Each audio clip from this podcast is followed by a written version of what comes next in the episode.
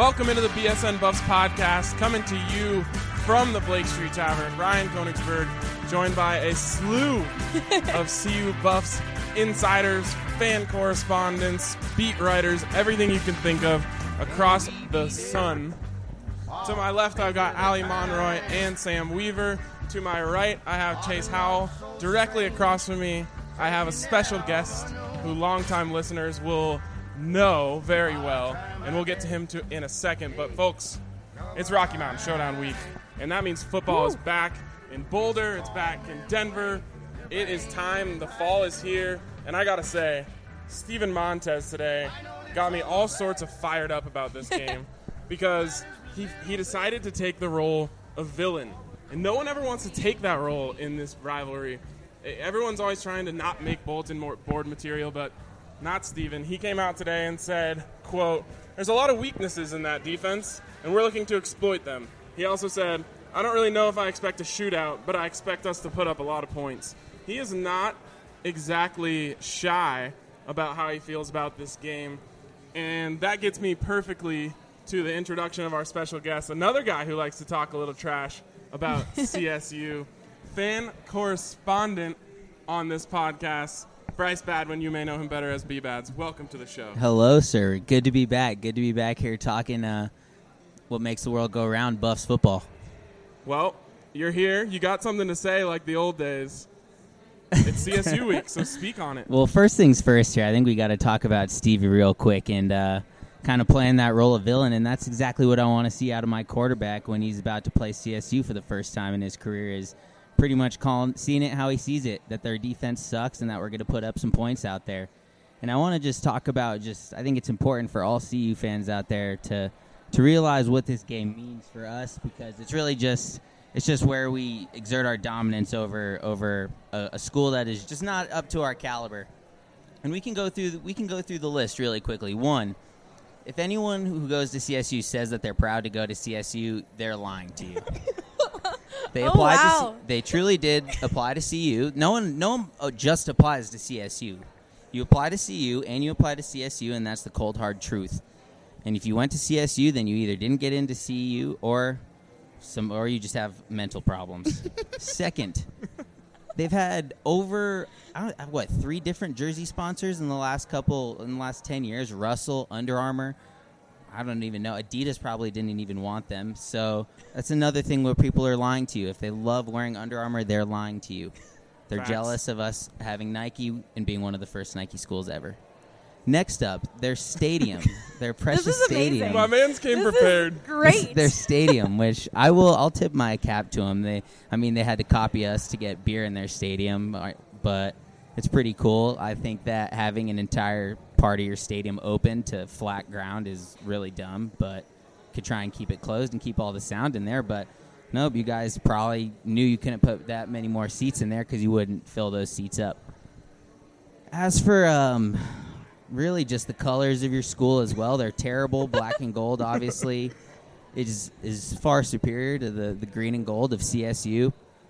And the last but most important thing, anyone who says that Fort Collins is a better place than Boulder is lying to you. They're straight up lying to you. And that's really all I have off the top of my head. But CSU is garbage, and I can't wait to throw them in the trash can this weekend.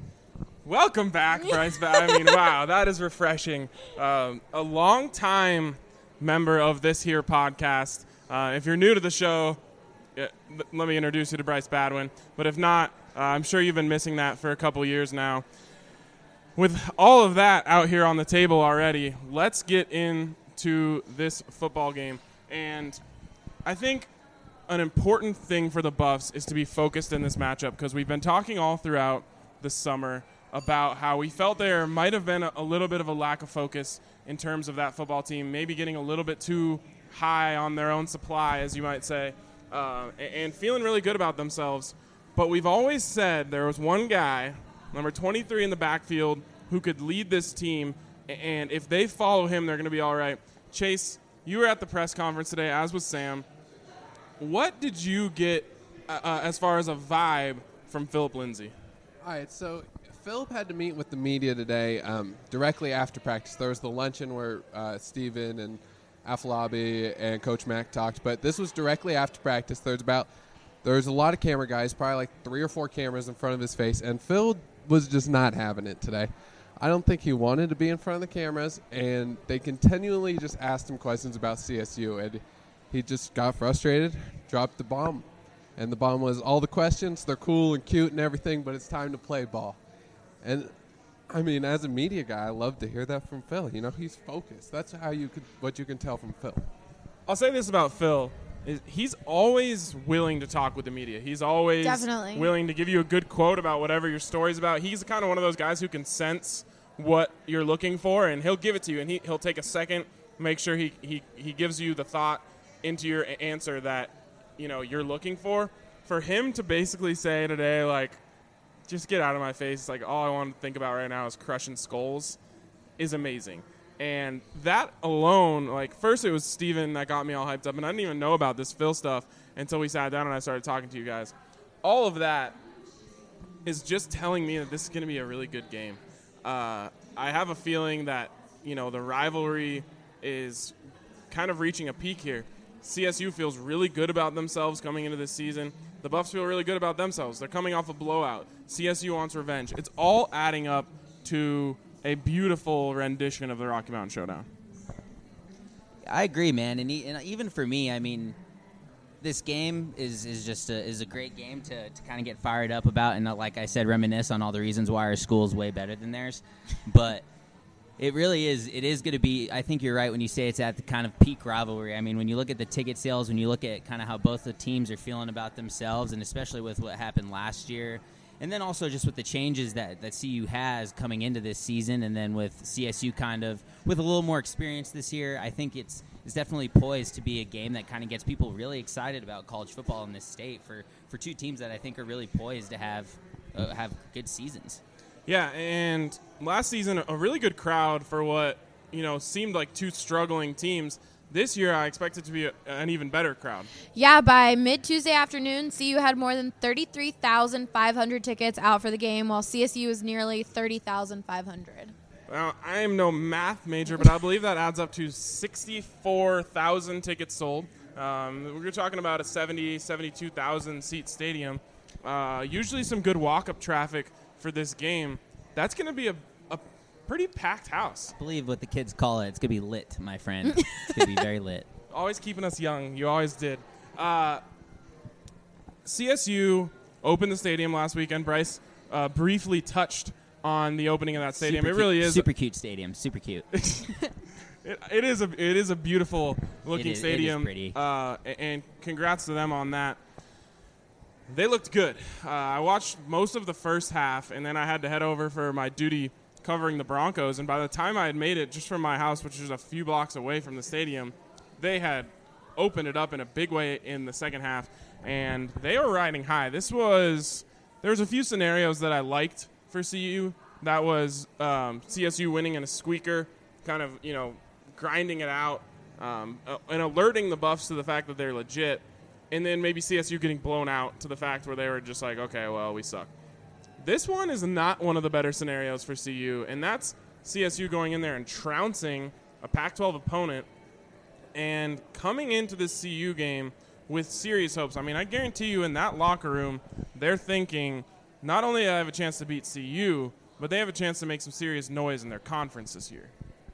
Yeah, man, I agree. I think one of the main things that they have is a senior quarterback. I mean, if you look at what the Buffs did last year, having a senior quarterback in Sefo Liufau, I mean, that just does wonders for a team's confidence. Um, Nick Stevens took a huge shot and threw an interception. That's one part of the game that I did see, and that was actually the last part of the game that I saw before learning that they put up 57 or 58, whatever it was. But that just really calms a team down knowing that they have that leadership. And when you look on the flip side, the Buffs, obviously, Stevens played in some big games, but I mean, you never know when times get tough or if the Buffs start slow, if people start tightening up, what, what could happen. So CSU has the complete right to be really confident for this game, and I mean, it's going to be a tough game. Well, I, I agree. I mean, CSU's offense really did dominate, but their secondary didn't look so good out there. Yeah, uh, I watched early in that game, and Oregon State had some guys running wide open that their first year starting quarterback was not able to find. And uh, you know, I turned to some of the people I was watching the game with, and I was like, Steven Montez and Bryce Bobo and Shay Fields and Juwann Winfree and Devin Ross and Jay MacIntyre. You can go down the list. Those guys aren't going to miss those. Now, I think it's possibility that Steven Montez comes out a little rusty. Maybe they're not on perfect point right away. All I know is there's going to be opportunities for the Buffs over the top, and that's where Steven Montez loves to go, and they're going to connect on a few. So while CSU looked great on the offensive side of the ball, I think Oregon State missed a lot of opportunities to take control, especially early in that game. And I think they have a, a great chance, the Buffs do, to exploit that secondary, just like Steven Montez was mentioning today. Yeah, exactly. And the the thing about Oregon State was they just weren't doing that much on offense. They couldn't get in a rhythm, throwing the ball. Whenever they would run it, it was the same run every time to Ryan Nall. And I mean, he can only do so much when you're not when you don't have a pass game. He can't do it in all. yeah, he really can't. I had to get a pun in there. I did, I did.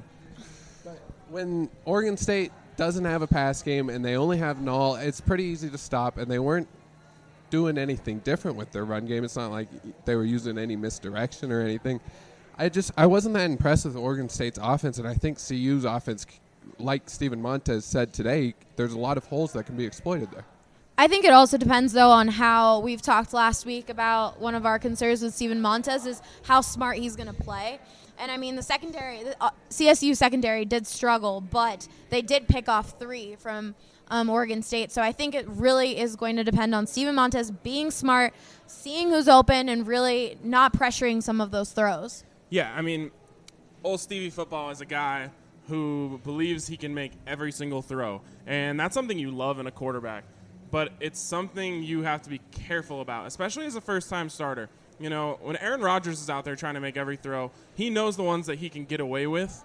Steven Montez, I'm worried about getting overconfident in that arm and throwing some of the ones that you can't get away with. You know, if you're throwing, um, you know, a slant in your own side of the field, you can't be forcing that when there's, uh, you know, a corner coming down on that and, and they're walking in the other way uh, because you forced a throw that they stepped in front of. So I think Ali's right in the sense that Montez is going to need to be smart with the football because, like I said last week, it's that tennis analogy. If you get, uh, uh, if you break the serve and you're able to stop the other offense from scoring, and you go score yourself, and, and if you can get that score, stop, score, as we as they call it a kill in football, that's going to be what flips this game on its head. Yeah, this might look like a tennis match more than a football game because it's just, it's going to be going back and forth, back and forth, and it's going to be who can stop them on the other end and flip that. I think also though, just feeding Phil is always a great option. I think Steven Montez should definitely look for that run all the time as much as he can because feeding Phil, Phil Phil finds his the holes. He finds ways to get there.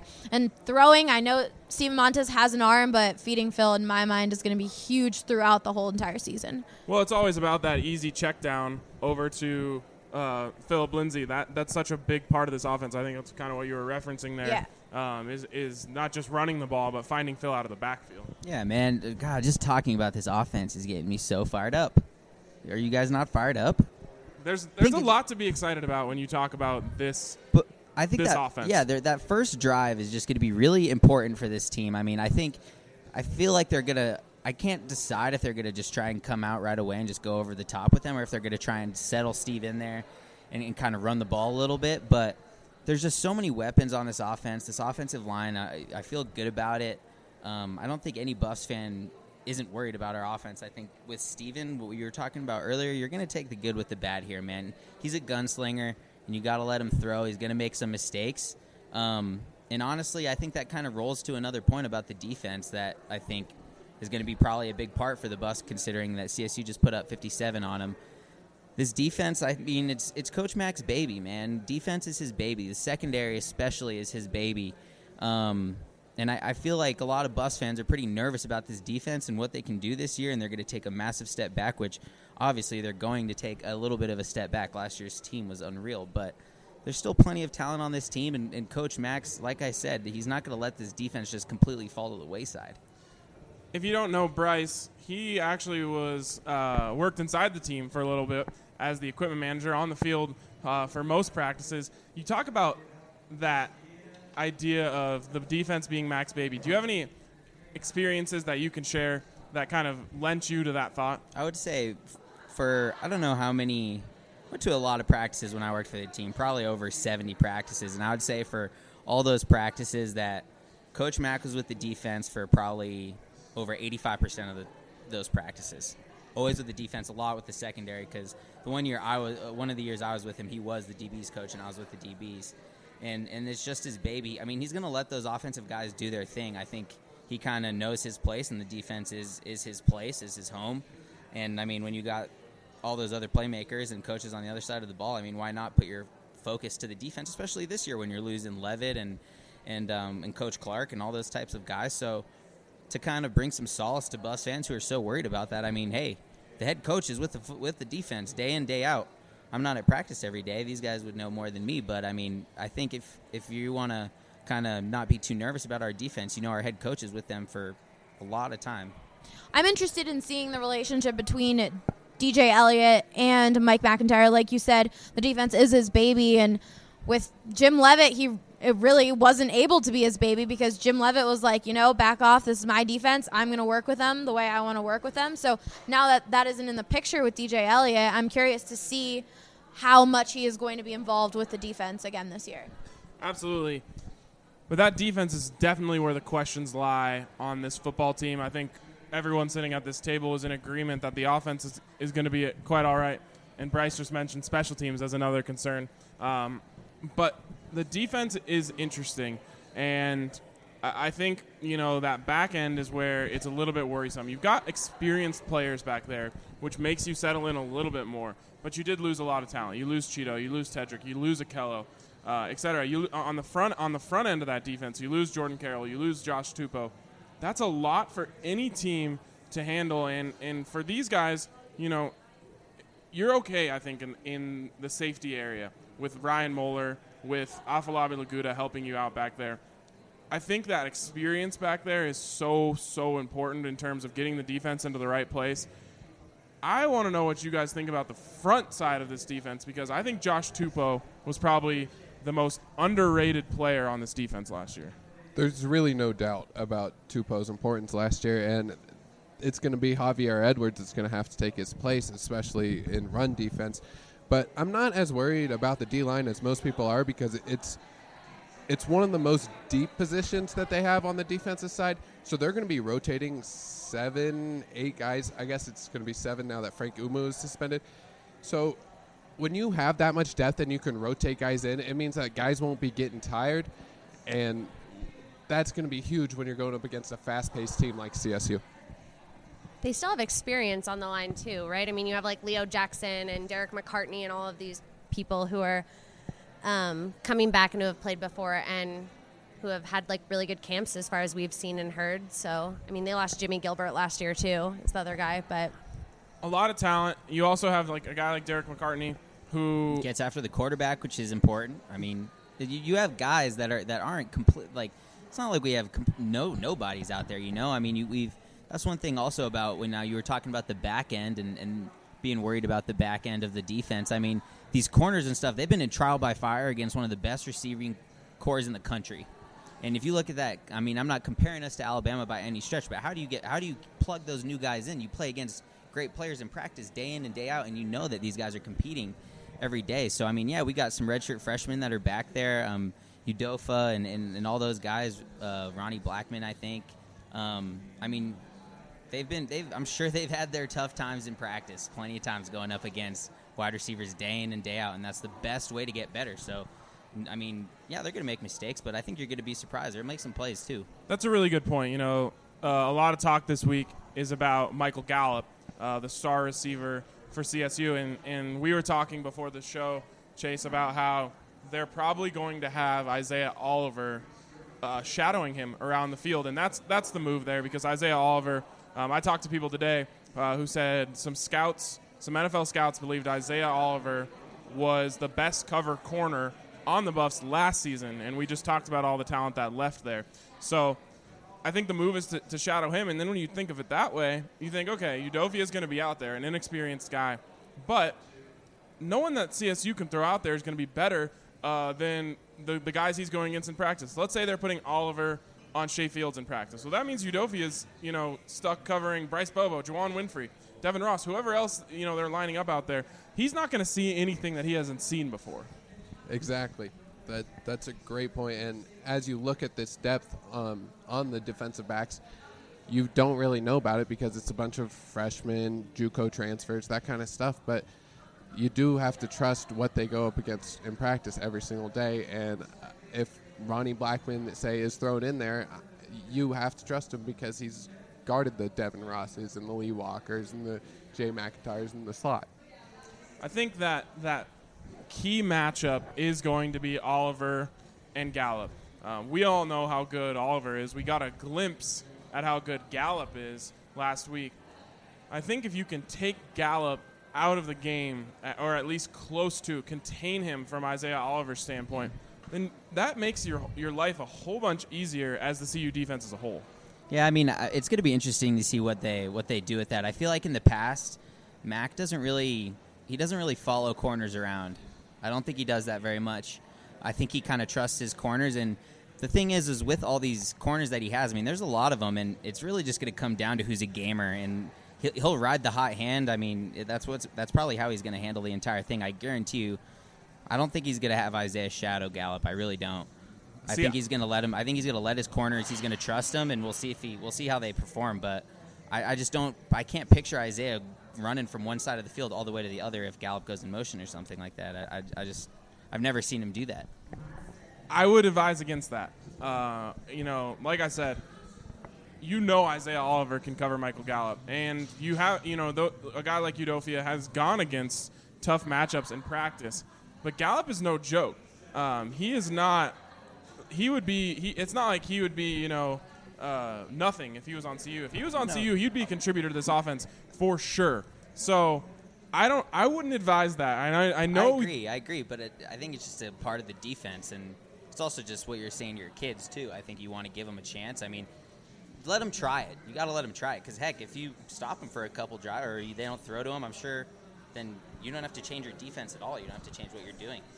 No, I mean I agree with Ryan. I mean think about what when fall camp started, Udofia was not a starter. Like that was Anthony Julmisse's job.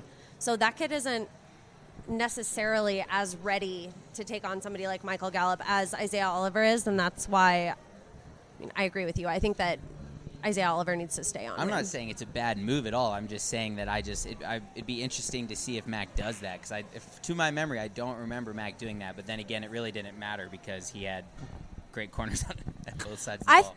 I think maybe give them a try. At, um, maybe I don't know. They want to start off hot. They don't want to start off with oh maybe maybe we can have him cover him. Like I think they want to start off. A, there are a lot of questions with this defense. I think they want to start off showing that this defense doesn't need to have those questions. Like they are going to bring it this year just like they did last year. So I honestly think that starting him off with just giving him a try won't be the best choice for them. I think having Isaiah Oliver come out, kill it, just immediately off the bat, show that what this defense is all about, and then maybe if they it is a blowout or who knows whatever the score ends up being, then give him a try. But definitely right off the bat, I would uh, advise against it, like Ryan said. I think we're all in agreement, even Bryce, in the sense that it would probably be for the best to shadow him. But I, I agree with Bryce as well in the sense that coaches are stubborn, man. They always think like, no, no, he can do it. We don't want to mess with our defense. If we just do what we do best, we'll be fine. We don't need to change what we do because of them. So I, I wouldn't exactly be shocked if they, if they say, look, we keep you know Isaiah where Isaiah is, and if that, if Gallup lines up over there, that's fine. Um, and if he doesn't, then we trust our other guys. Yeah, MacIntyre in the past has kept them on their side, but I think the new defensive backs coach ShaDon Brown has a little different idea about that because he has mentioned it a couple times that he trusts Isaiah Oliver on the number one guy.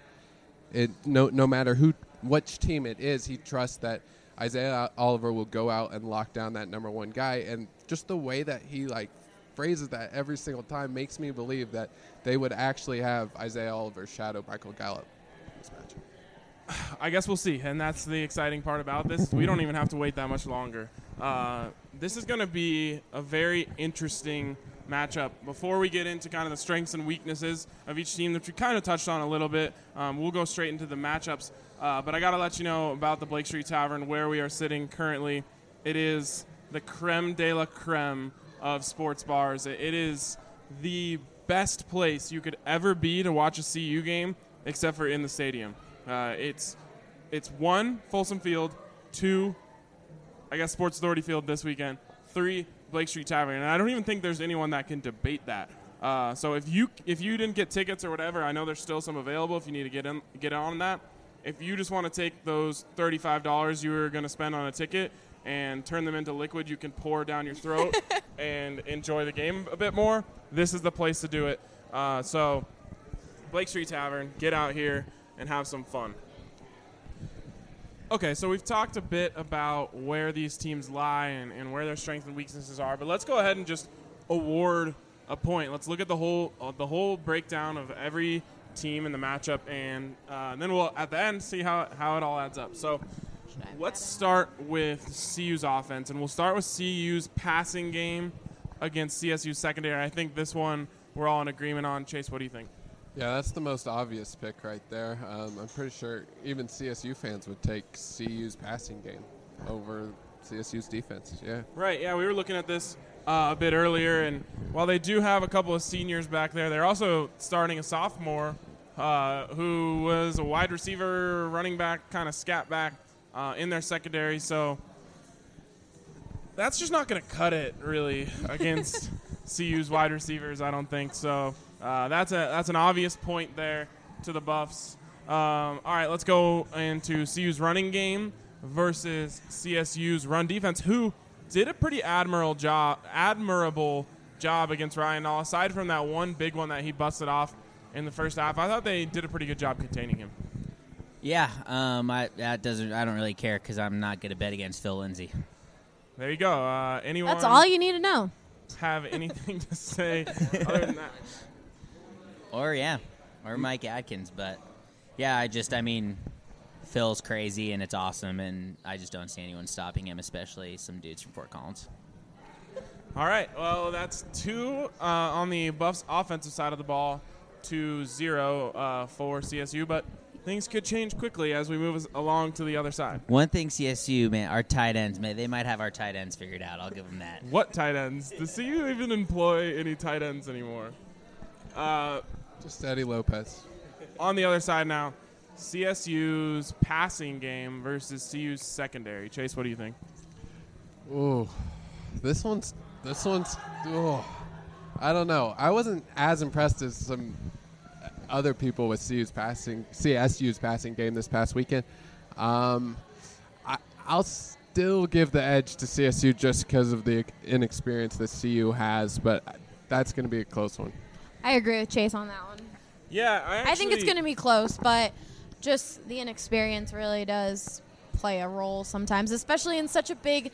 They're in Sports Authority Field, like it's such a big game. You know, emotions really get the best for, of you, and when you're like a freshman or a sophomore starting out on there, you know, could be really nerve wracking. It could it could lead some sim- to some simple mistakes. Yeah, I, you know, I thought I was going to have to be the voice of reason here that came around and said, nah, you got to give CSU's uh, passing offense some credit here. Uh, but last week, uh, you know, Nick Steven goes 26 for 39, 334 yards, three TDs, one interception, 8.6 yards uh, per attempt. Those guys are legit. You know, Michael Gallup was obviously the star, um, 11 catches, 134 yards. Olabisi Johnson, five catches for 66 yards. They've got guys out there. Um, like we said earlier, it's not going to be this wild mismatch that we kind of believe that CU's offense versus their secondary is, but I think it probably does fall in their favor. Yeah, I get it pains me to say, but when you look at uh, our secondary, I think one of the biggest, the most important thing in the secondary is communication when it comes to when it comes to the safeties and the corners, and everyone really just understanding where they need to be and, and trusting that your teammate's going to be there. And, and there are going to be some hiccups for CU there. I know we got two safeties that can really kind of direct and, and lead the lead those guys from back there, but um, CSU definitely has some good players there. I don't think they are just a one trick pony with Gallup. Um, but no one's going to complete anything on Isaiah Oliver, so the other guys just need to step up. Really quick, I do want to go back to that running game matchup, CU's running game versus CSU's run defense. When you take out the 75 yard run by Ryan Nall last week, Oregon State averaged 2.75 yards per carry. That is a very good um, clip from the CSU defense there. So, while I think everyone here believes Phil Lindsay um, is, a, at, at the very least, I think a fringe Heisman candidate. At least he's on people's radars as one of the better running backs in the country. Um, I, I wouldn't just completely right off the CSU run defense. That's a really good job against Ryan Nall, who is who is no joke um, as a running back. Let's go ahead now and go to CSU's run game versus CSU's run defense. I'll definitely give the edge to CSU here. I I, I wasn't as impressed with their passing game um, this past weekend, but I was definitely impressed with their run game. They just have the combo of Dalyn Dawkins and Izzy Matthews, where Izzy Matthews up the middle, Dalyn Dawkins out wide. It's it's tough to stop. I'm going to give CSU the edge there. Yeah, I mean they put three t- uh, three touchdowns in the air and three touchdowns on the ground. Uh, the one, if I'm a CU fan, the one that kind of freaks you out is Dalyn Dawkins. I feel like he just has it. Uh, he can just ball, and, and he's played well in this game before. Some ve- some very big plays two years ago, some big plays last year. Dalyn Dawkins is for real. Um, I don't think he was even recruited by CU, which is questionable. But uh, that dude can play, and again, I give the nod probably to CSU's run offense. And when CSU has had success in this game, it's usually been from running the ball. I think everyone uh, remembers a couple years ago when Dee Hart ran wild. The Buffs had absolutely no answer. They CSU pretty much ran the same play the entire game, and the Buffs couldn't stop it. If CSU is going to win this game, it's going to be with their run game, I believe, not uh, the senior quarterback in Michael Gallup, uh, which I believe CU's secondary can contain. I think it's going to be if they can get a, something going on the ground uh, that they can win this game. Yeah, I. That's exactly what I was gonna say. So now we're at two-two, and it's a funny thing about this game because when it's close, it almost always seems to boil down to something crazy happening on special teams. Uh, it's a return. It's, I think it was Dee Dee Goodson uh, muffing a punt, changing the momentum in a game. It's uh, one that didn't cost the Buffs, but Diego Gonzalez missing a game-winning field goal attempt as time was expiring. This, there always seems to be something that happens, and special teams is a scary, scary kind of area for the Buffs uh, going into the season. There's a lot of unknowns there. Um, yeah, there are definitely some uh, unknowns. I I don't know much about what CSU offers on special teams, but Well, they have um, a very, very good kicker in Wyatt Bryan. Um, three for three last week, seven for seven on extra points. They kicked seven extra points. That's a lot. Uh, he scored 16 points himself uh, in that game. He's a very solid, uh, solid kicker and a solid punter. But hey, it's not all about kickers and punters Right. on, I on special gonna- teams. It's about returners I was going to bring up the return game. If uh, MacIntyre has as enough confidence to start Isaiah Oliver as the punt returner, and he is the guy, I'm gonna, I'm not going to bet against Isaiah Oliver. He's going to make some big plays. Yeah, I think special teams. I last year, whenever the last time we talked about this, I, I always mention special teams. It's it's nerve wracking, and I think the thing that I looked at, aside from, I mean, our uncertainty at the kicking position and the weird Alex Kinney thing on the Ray Guy thing, I still don't understand that. Apparently, he's really good now. I I won't believe it till I see it. But um, Lee Walker do, being our kicker turner is kind of s- something that's interesting. I don't think he's ever returned any any kicks before, so really all you can ask there is just hold on to the football. Um, that's really the worst thing that can happen there. I will Um, say when he was brought in to CU way back when, he was instantly considered one of the fastest guys on the team. Um, and I don't think that's ever really been an issue for him. It's it's more been about route running and you know understanding the offense as far as I'm concerned. So while you've got that stacked wide receiver core, it's nice to have a guy like Lee Walker who's a blaze that can come in and, and return kicks for you. Yeah, I was just going to say, I think um, I've heard a couple times that Lee's had a pretty good camp this year, so I think that's part of why they gave him the nod there. So you never know what part of special teams is going to tilt it. Yeah, the coverage. I feel like they always have a big return on us. Always. That's always one thing I feel like they'll have a big return. There, what year did we have? There was like back to back returns. Do you remember that? Yeah, That was wild. I can't remember what year that was, but it does seem like there's always some sort of game breaking Yeah, it play. seemed- I you could- got that green and gold section going nuts because they they Just made like a big back play out and there. forth, yeah, like you guys said. It could be a tennis thing. I think there'll be big plays back to back plenty of times during the game. Really quick, something that we didn't grade. So at this point, I, I think we're calling that one a tie. Yeah, that's a toss up. That's a That decides the wh- whole entire game, so we have to pick someone. It was No, 2-2 because- before that. we left one interesting part out. Uh, so I'm calling that a tie. I, Okay, I don't. I mean, unless you want to bring some special teams uh, No, ace knowledge. I'm not going to argue against a tie. I was, you got some inside info about the special if we teams. have one more topic, then I'm not going to argue against it. The final topic that we did not cover is the pass rush. And it is important. We talked about the secondary versus the passing game, um, but we did not talk about the pass rush. And maybe, just maybe, this can be what kind of tilts it one way or the other. Um, so I'll start with CU's pass rush going up against CSU's offense. Bryce, what do you think? Yeah, I think this is kind of if you want to help a secondary out, you obviously get after the quarterback. And I think with Derek McCartney coming back, who proved to be a beast getting after the quarterback last year, and Taryn Hasselback who can run, you got a quick, a quicker kind of defense. I think this year for the Buffs, and I think that if there's a way to to kind of neutralize or help out that Buff secondary, I mean, you just we can get after the quarterback. I think in this game. Chase, I want to ask you because one of the big parts of CU's pass rush last year was Chido. Uh, he was always in the backfield making plays. Who are they going to use this season in that role to kind of get a secondary pass rush, if you will? I think you got to look at Ryan Moeller first because I think he's a guy that likes to get to the backfield and likes to get to the quarterback. Um, I haven't seen much from Evan Worthington, but I assume just from what Coach Mac has said about him that he's the guy that they could use in that Chido slot role where you do a quarterback blitz. Um, those are probably the big two. So that's a pretty solid area, I think, for the Buffs in terms of rushing the passer. Now, checking out CSU's pass rush, the, they were in a game last week where Oregon State threw the ball 47 times. Uh, and in that game, they're only able to notch one sack. They did get 10 hurries, but Chase, the offensive line is supposed to be a strength for the Buffs this year. Yeah, I'm going to take the CU offensive line against any non-power five offense or defensive line any day of the week. Um, they're returning five of their six starters, and the sixth one that didn't start last year is Jonathan Huckins, who actually played quite a bit in pretty much every position last year. So this offensive line is very good, very experienced, and they should be able to shut down any type of CSU pass rush.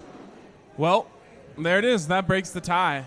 Uh, but as you can see, while we have CU winning the matchup category, this is close. This is not, I don't expect it to be anything like last season when the Buffs were able to just run over CSU in every facet of the game um, and, and really blow them out from start to finish. This is going to be a test for the Buffs, an early test, and as it almost always feels like it does, a lot of the season and what the Buffs want to do and their goals hinge upon winning this game. Uh, and I, I truly believe in the uh, heightened importance of this game. So it's going to be huge. Quickly, I want to get your guys' take on the level of this rivalry because a lot of people involved, uh, whether it's fans or whatever, throughout this program, don't exactly want to acknowledge CSU as that big rival. I think as the years have gone on and, and Nebraska has fallen out of the picture, it's become a bit more accepted in CU in the CU fan base to say that is a rivalry. But Ali, I'll start with you. How how from your perspective, how big is this rivalry? I like you were saying. I mean, CU definitely did have a lot of other big rival schools, mainly Nebraska, but it's all fizzled away. And CSU is really that one guy. I mean, if you think of maybe not even a rival, but a game that all the fans are like, "Oh, this is going to be a good one," will be Washington because of that matchup and what happened at the Pac-12 championship. But honestly, like to start off the season, what makes everyone get so hyped for C- CU football is that CSU game. So I think the rivalry, the CSU rivalry, is huge for the Buffs, especially incoming freshmen, all of the new Buffs. That's that's what they know about CU football is the CSU CU game. Yeah, I mean certainly when when kids come in, the the thing they're talking about in their dorms is, "Oh, are you going to the CSU game?" Like it's not are you going to make it to that Northern Colorado non-conference matchup or even, you know, are you going to whatever, the homecoming game against Cal? It's it's all the all about the CSU game for the younger generation of fans. And I think Bryce, your hate from the top of the show shows that there's something about CSU that makes CU fans not like them, and that's what a rivalry is all about. Oh, totally. I think. I mean, especially for for people from the state of Colorado. I mean, you you started rooting for one of these teams from the beginning, and you just didn't like the other one from from that time forward. But it, the, the the state of this rivalry is really good. I think, like we said earlier in the show, they're all this is c- turning out to be a perfect storm for a classic Rocky Mountain showdown. I mean, Friday night, two teams that have really good momentum to to go against each other, and I think it's just great for the state. And I mean, when you it, is a rivalry despite the 64 to 22 win to loss ratio Who's got the 64 again? uh, with the University of Colorado. It's not exactly a So I mean, it is a rivalry, but is it? the long-term sustainability of this rivalry doesn't exactly scream rivalry, but there's just something about it.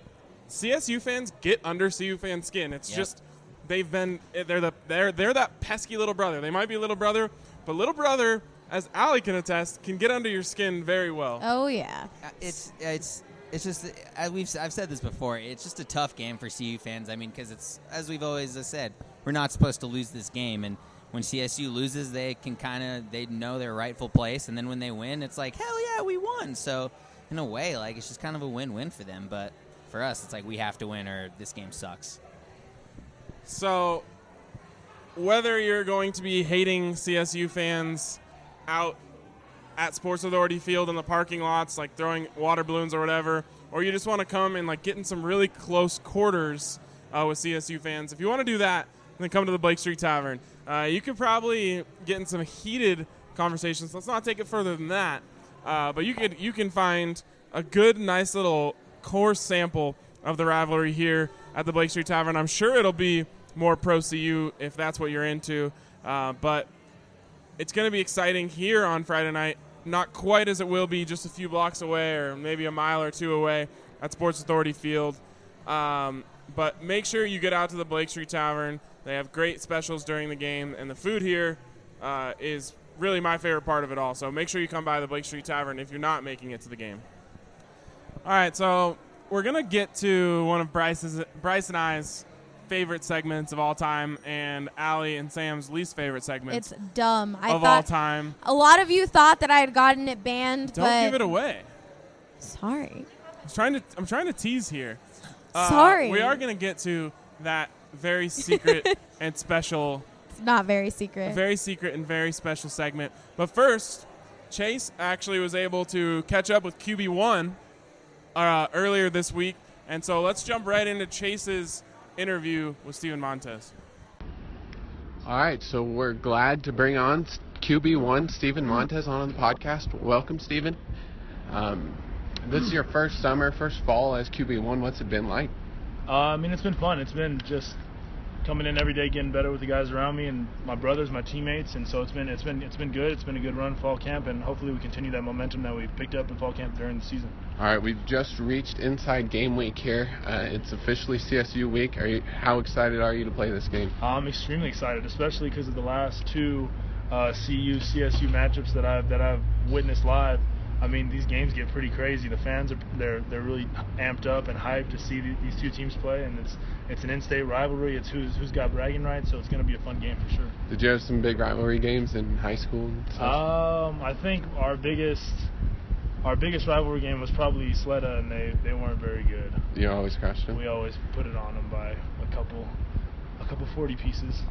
All right, so I want to ask you this. You obviously you're, you have great size for a quarterback. You have a power form. What are the key attributes to being a quarterback? Uh, mental toughness. I think mental toughness is probably one of the biggest key attributes to playing quarterback because, I mean, things aren't going to always go how you plan. They really, honestly, seldom, or not seldom, they they really honestly don't go how you plan ever. So, I mean, you just got to be ready for what the defense is going to throw at you, what the, the game is going to throw at you, and just take it for how it is and just keep continuing to make plays and keep keep just trying to win the game.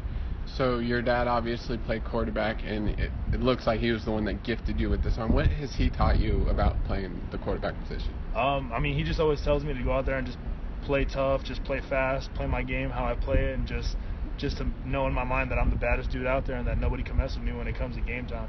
So your dad played for the Raiders. I think you were born in Oakland, if I'm correct. Yeah, There. it was. I was born, born in Al- Alameda. The question that some CU Buffs fans slash Broncos fans want to know: Are you a Raiders fan?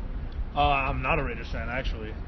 I'm uh, with see with the NFL stuff. I I have a hard time picking teams because I mean, I feel like so many players just move around a lot. So I mean, my favorite quarterback is Tom Brady. If that. Do you have like a go-to team in Madden that? Uh, in Madden, I'm lethal. In Madden 18, which I just got Oh, wow. two, three days ago, I got the GOAT edition, by the way. Wow. It's definitely worth it. I already wondering. picked it up. You picked it up on I picked it up right when it came out at nine o'clock. I was there. Um, my team is the Texans. Oh, okay. Deshaun Watson, DeAndre Hopkins are some freaks. Yeah. And that defense is nothing to be messed with too. They got J.J. Watt, Davion Clowney, dangerous.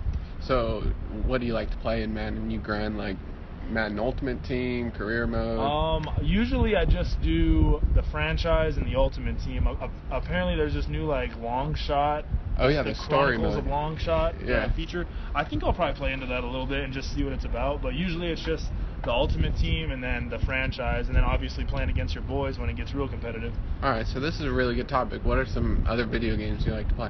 Um, I like to play NFL Street on the original Xbox. For for people who know who don't know who, what that is, you might want to do your research and go pick it up. Probably the best game of all time. Um, I play Forza a lot. Forza is a racing game. For those who didn't know, it's a, it's very realistic. It's it's it's less like Probably the most popular. Need for race- Speed. Yeah. I think Need for Speed might be the most popular yeah, Need for racing Speed's game. up there, but everyone seems like Forza. Yeah, for realism, if you want a realistic racing game, Forza is definitely the move. What do you play? Xbox One, PS4? I'm an Xbox One guy. I've been an Xbox guy my whole life. All right, all right. So that's about it. Forza. Nothing else. Call of Duty. Uh, I'm not really a big Call of Duty guy. I play sometimes. Um, I'm trying to think about any other games that I play. I mean, obviously, I'm a huge NCAA fan. They need to bring NCAA back. They, they discontinued. You it want to be playing with 14. number 12 on CU? That's and- what I'm trying to. I'm trying to be playing with the, with the Colorado Buffs. You can load rosters, can't you? I got, Yeah, I did. I did load the roster, and you're in there. and I'm in there. Are you happy about your ratings Definitely on whoever not. made that? Whoever made that, whoever made the roster, is sadly mistaken. They put me at like a 71. I don't think. I don't think that's uh, that's true to the. Was that last year? That was last year. So I mean, that was my yeah so my this year, freshman year. you, would expect a little ratings. I mean, this year I would at least expect them to hand me like an 80, 81. I would be satisfied with like an 85. All right, all right. I think that's about fair, but Yeah. arm strength would be. Arm to be in strength got to be like probably like at least a 98. Yeah. At least maybe 99. All right, so uh, who are you living with? Uh, I live with Isaiah Oliver, Brett Tonz, Nick Porter, and Nick Porter's sister also lives with us, and then uh, Isaiah Oliver's girlfriend also lives Is that in the house? Yeah, that's all in the house. What What do you like about those kids? Uh, I mean, they're all they're all real good guys. They're all real dependable. I mean, all of them are. They've been my brothers since I first showed up here, since we were going through Summer Bridge. Um, and me and Nick Porter, me and Nick Porter actually kind of just recently found out that our friendship was going to get serious when we had class together, and we, we ended up kind of joining a fraternity together. We Oh, joined okay. uh, Sig- Sigma Pi. So What do you think Shout about out. that? Did, did you rush what last semester? yeah, I rushed last spring. Okay. okay. Last spring. Sig Pi. So that brings up another really good topic. I heard that um, you played in a little intramural football game. I did. I did actually in the in the fall. I played in the the Sig Pi Powder Puff game for the dudes. Full on tackle. I played. I played like one drive, and it was probably the most hectic thing that I've ever played in in my life. It's full on tackle, but with no pads, right? Full on tackle with no pads, and I mean, they didn't really tackle me much because they couldn't catch me. But And those, they, those two sidelines, I want to say it was Sig Pi and Kappa Sig who were playing. Those two sidelines get real wild, real real wild. So that's always a that's always a fun thing. I definitely won't be competing in that this year, but I'll definitely be there to watch. yeah, it's a little different when you're the backup quarterback as compared to the QB one. Yeah, very true. Um, all right, so you play any basketball? You like going to the rec still? Yeah, definitely. In the off season, in the off season is my time for basketball. Um, but in season, obviously, everybody knows I got to stay out of the reg, try to stay healthy. So I know you balled in high school. Do you still think you got some game? Or? Oh, definitely. I, I'm almost 100% positive that I could walk on to uh, the CU basketball team. I definitely wouldn't start because obviously George King and them boys are serious. But I think I could definitely like maybe get some pickup minutes like at the end of the game when we're up by like 30 points. Did Dad ever give you a call like back in high school or? Nah, someone had someone had joked around with him about the the new quarter. It's when I was first getting like signed here. When I first had signed, they were like that quarterback that we just picked up can play some basketball. And I guess Tad Boyle like laughed at it or something. So, I mean, I guess he knows about it, but I don't know if he's ready to commit to that. He didn't check out the tape. He didn't check out the tape. All right, so to finish it up, I gotta know, do you have a nickname? Because people keep on calling you Steven. I've also heard Steve. I like like Slinging Steve or something to do with the arm. But Um, what's your favorite? I mean, a lot of people on the team call me Money. Yeah, Money Montez. But it, I was thinking about that because I, you know, I like to think about what I want to call you, but it takes away from the Money Gang a little bit. I like Money Montez because like those two go together perfectly. I mean, uh, Lee Walker calls me Queso. Oh, okay. So I mean, get a little cheesy on the field. I mean, I like I can it. see it. It, it works well. Stevie Queso. Stevie, I mean, I like I like to stay away from Steve. I mean, Stevie's cool. Stevie, but not Stevie. Not Steve. Steve's So- too like. Steven or Stevie? I like Steven. Okay. But if we can go Stevie Queso, I like that. All right. That's something smooth. All right. Well, I want to thank you for hopping on today. I appreciate you. Good luck this season. Thank you. Well, personally, I don't really care if he doesn't like Steve uh, because that's what Rick George said, and Rick George is the boss around there. So I'm gonna call him Steve, young Steve. Uh, I'm also okay with Stevie football though. I like Stevie football. He's got to earn that one. You got to make I some plays with your feet. And I- I agree Make with some that. plays I agree with downfield that. before you I can have Stevie that. Queso or Stevie football. Stevie Queso. Do you know any of the backstory behind Stevie Queso? So he just said that Lee Walker calls him Queso. I was asking him what his nickname was, and he said Queso, and I said, "Okay, Stevie Queso. I like that because that's what popped up in my head, so I'm going." Maybe it's it. because he's like got some some cheddar Yeah, on he the said a little cheese. A little bit. Of che- oh. um. Chase, what Makes were your a little main cheesy. takeaways from Um, that, that? was a great interview, honestly. What was your main takeaways from from that talk with Steven Montez? Um, well, really, just the whole point of doing it was trying to bring Steve, Steven's personality out of him, which I tried to do, and try to just learn what this new QB one is like. And um, I thought he did a pretty good job with that, and we kind of get to know who Steven is, and that was cool. I think he's going to be someone who, if he can protect the football, is going to end up being a, a serious fan favorite at CU. Look, we've talked about it on this podcast at length, but from the first time I saw him throw a football, I was like, that guy is talented. And really, I believe in terms of a pure talent standpoint, arm talent, um, can you know, speed with his legs. He really is the most talented quarterback that CU has put under center in a long time. Uh, so that's exciting. I think Mike MacIntyre kind of kind of said it well today by saying that he's more of a jokester Yeah. than Sefo. Sefo is a really serious dude, uh, and you've seen him in Hard Knocks, kind of getting in the books. Although he also had some funny moments too. but I think uh, you know Steven Montez is more of that jokester, laid back kind of Yeah, he's just cool, cool. guy. Yeah. Yeah, he's he's, He's just a cool. Breath of fresh him. air compared to that seriousness that Sefo brought last year. Which So- you know he, I can imagine that Steven Montez still can be serious, but Yeah, most certainly. So I think we're all excited to see them actually put it out there on the field. Enough talk. Um, and with that being said, we got to jump into the final segment as it used to be for the longtime listeners. Uh, and if you didn't pick up on it yet, it is, of course, the all name team. So, with the stacked uh, crowd we have here today, we decided to make it a battle of the sexes. which is not fair. Um, it's kind of in terms of like we did not decide that. Ryan decided that. I decided that I wanted it to kind of have a CU CSU feel to it. Like over here with the guys, you got 64. Over here on the left, you got 22. Why are we that? Because 22 you guys lose a lot. So we're All just doing things in the spirit of the game. Uh, but also in the spirit of the game, as the proverbial big brothers over here. And because chivalry has not died. Yeah, chivalry is alive and well. You can find love at the Walrus.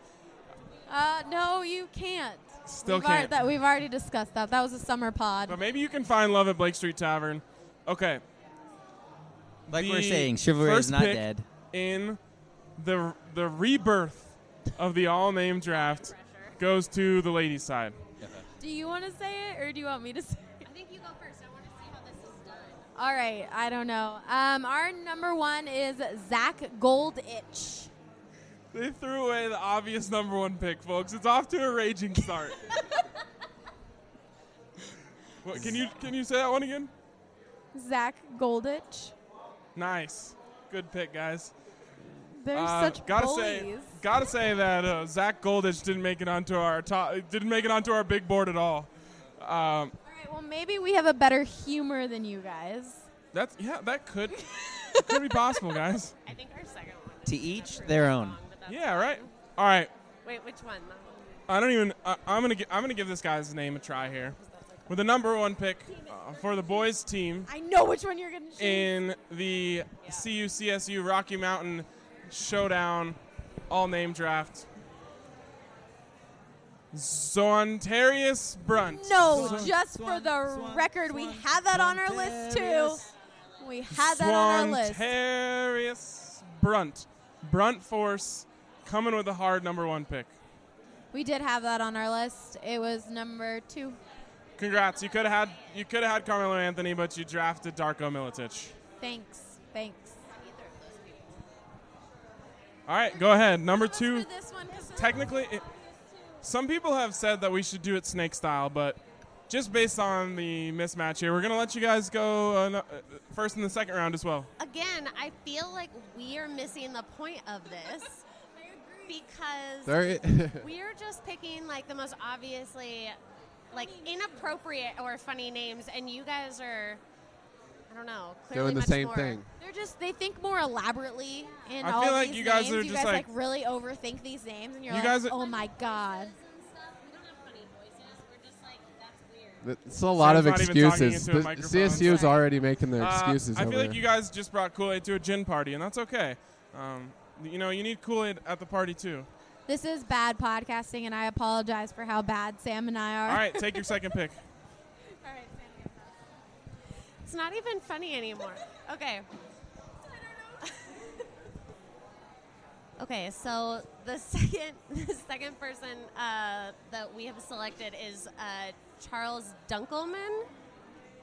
Nice. Also not Chuck. on our big board. Didn't, see, this is what I'm saying. I think we're missing this, but hey, I mean, it's kind of funny. that's ki- yeah. It's kind of funny. I It's love a good weird. dunkle. It's a funny name. Uh, that's that's cute. That is cute. Chucky. All right, Chase, I'm gonna let you Wait, what was the what was the Fairly Odd Parents? Was it Dunkle? What? Dingle. stop stop talking. Stop talking. Oh wow. Uh, Chase, go ahead with our second pick. oh, with the second pick with the guys team, the guys select Livingston Powagofi.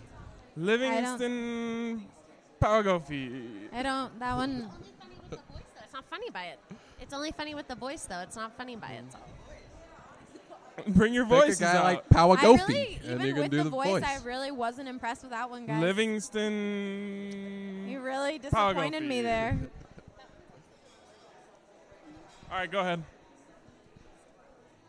Just. Um. Wait, this is our last one. It's your last pick. All right. We're going to break the rules since we already were breaking the rules. Um, and we're going to choose someone from 2014. Yeah, that is definitely not allowed. His name is LaRyan King. Sounds washed up. That's a. It should be an automatic d- disqualification, but we don't need it. Uh, honestly, Do you not get it? That says your name in it, and you think you're the king. well, actually, my last name means King's Mountain, so Ryan King's Mountain is really what my name translates to. Congrats. Thank you very much. Anyways, with our final pick, uh, this was actually hashed out pretty hard in the war room. I was against the pick, so I'm gonna let you make it, Bryce. With the with the third pick, Olabisi Johnson. Ola Beasley Johnson. Olabisi. Ola don't get this Beasley. Johnson. I don't get this game either. Olabisi. Can you explain that one to me? Olabisi is just fun to say. Say it. Say it. Olabisi. What was that? What'd you say? Olabisi. Olabisi? Yeah, something Fun. like that. All right. You Well, know, As always, that was smooth, uh, great sound, great podcasting. Sorry about the that. The girls guys. used the microphone perfectly. Everything was done uh, just as we planned it, and that gets us back onto a track where we can at least finish this on a high note. We're days away from the return of college football season. Bryce, you were talking about it earlier. One of your buddies asked you, "Can you believe it? It's on Friday." It's really, it's actually hard to believe. I don't know if it's, it's just been a slow kind of hype train, but for me, the train is chugging along now. Yeah, man. I think the Rockies still being relevant this far into into August and now September kind of maybe might have made it go faster, perhaps. But this thing really sprung up. I mean, it's right around the corner. What are you most looking forward to about Friday? Wow, man. That's a great question. Um, atmosphere, of course, tailgating, um, the gold lids running out. That's always gives you the chills. Seeing Ralphie, all that, um, and just the feelings you get during that game, man. Just watching, just the emotions that that game takes you through. It's just, it's awesome. And college football is back, baby, and it's awesome that we get to enjoy the Buffs on Friday and then get a veg out and drink all day on Saturday to watch all the other games. Absolutely. I got to say, I'm really looking forward to the smell of beer on hot asphalt that was like spilled throughout. Like when you Very walk up to the showdown, there's just this aroma that only comes out Oh, there. wow. It's like drunk college kids puke. Before the puke hits, you mean? So, so you love dried that up smell. beer, uh, porta potties. Honestly, it's everything I love all at once. Chase, what are you, what are you looking forward to? Uh, first and foremost, really just seeing these guys play because we haven't gotten to see them that much, and there's a lot of question marks on D that I need to get answered. So I am most looking forward to seeing these guys get on the field. Allie? I agree with that. I feel like there's been so much hype around Juwann Winfree. So I'm finally excited to see him play, see what he has to bring to the table because, like we've heard multiple times, Bryce Bobo had a great camp as well as Juwann Winfree. So I'm really interested to see what CU decides to do in that wide receiver position with Bryce Bobo and Juwann Winfree, who plays better at the CSU, CU Rocky Mountain Showdown game. So as well as the defense, I guess I'm really excited to see to have all my ans- my questions answered, which I don't think they will be, but at least a little bit. You'll get your answers. Sam, what are you looking for? I'm just excited to have football back. Like I just miss watching football on Saturdays. But yeah, I agree. I'm excited to see Juwann Winfree play. I'm excited to see how the defense kind of pans out with everybody that they've lost. I think that's going to be interesting. Above all, I'm really just excited to see Phillip Lindsay do his thing and, and just be that guy against CSU. And also Ryan Moeller, another Colorado kid who who told Jake Shapiro the other day that he was trying not to cuss when talking about CSU. I love the hate between the Colorado guys, so those two guys I'm excited to see what they have. I'm actually Ryan. We talked about this earlier. I asked, "Is Mike MacIntyre going to cry during his speech before the game today?" And you said, or not today, before the game. You said, "No, he's done with the crying." Mike MacIntyre left with last season. Now it's all about Mike Mack and Sirius. I- would say one thing that I would just urge everyone also to, to definitely do is just take a couple plays to just watch only Isaiah Oliver and just watch this man go to work and just watch how athletic this kid is. And I, I I think he's a kid that's honestly going to go higher than Chido did in the draft. I think he's probably the best corner that was on the team last year, obviously. Uh, going forward, I think he's just an outstanding player and just a perfect corner for the NFL. plenty to be excited about. I, I think we could sit here and do a whole other podcast just talking about what we're looking forward to seeing. Uh, but we thank you for tuning in to the Rocky Mountain Showdown preview. A bit of a roundtable setup here Uh, great to have Bryce Badwin back on the podcast. Let's go, Buffs. Great to get everyone on the podcast, uh, and, and great to bring this to you from the Blake Street Tavern. So, for all of my co hosts, who I don't feel like naming again, I'm Ryan Koenigsberg, and thanks for tuning into the BSN Buffs podcast.